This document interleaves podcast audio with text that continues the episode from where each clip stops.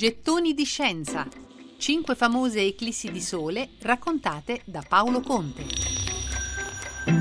Questo pomeriggio, quando in Italia saranno le 19.15, sugli Stati Uniti d'America avrà inizio un'eclisse totale di sole che interesserà ben 11 stati federali.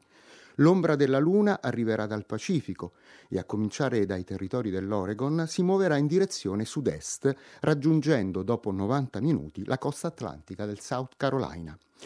Non è ancora cominciata, dunque, ma questa eclisse è già entrata nella storia. L'hanno definita la grande eclisse americana. Non certo per la sua durata, visto che non è delle più lunghe, una media di poco più di due minuti per ciascuna località, con un massimo di due minuti e 40 secondi a Carbondale, nell'Illinois. Ma è giusto dire che sarà grande perché il tragitto dell'ombra lunare descriverà sulla terraferma un corridoio lungo 4.000 km, anche se ampio solo 100 km, consentendo così un numero pressoché infinito di siti di osservazione. Qualcuno proprio per questo motivo ha scritto che l'eclisse totale di oggi vedrà il maggior numero di spettatori di tutti i tempi. Ma forse non è proprio così perché l'eclisse del 22 luglio 2009, che attraversò il continente asiatico dall'India alla Cina orientale, attraversò aree molto più densamente popolate degli Stati Uniti.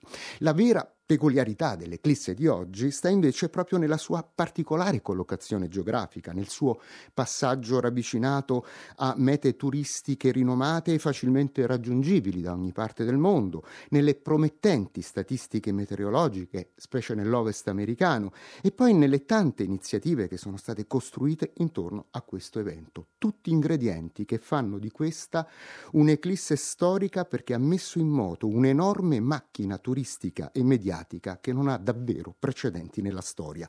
Tour e spedizioni di ogni tipo, viaggi organizzati e fai da te, hotel e campeggi presi d'assalto già da molti mesi, cittadini americani che hanno adibito non solo stanze ma anche cantine e soffitte delle loro abitazioni offrendole a prezzi da hotel a 5 stelle. Altri che hanno addirittura affittato pezzi di giardino a cifre elevatissime per consentire l'allestimento di postazioni osservative. Perché la cosa più importante importante oggi sarà quella di trovarsi al momento giusto nel lungo ma stretto corridoio della fascia della totalità, al di fuori della quale l'eclisse sarà solo parziale. E dunque oggi ci sarà un gran traffico, un gran movimento sulle strade degli Stati Uniti per vedere il Sole interamente oscurato dalla Luna. Ma questa eclisse passerà alla storia anche perché sarà quella più documentata rispetto alle precedenti.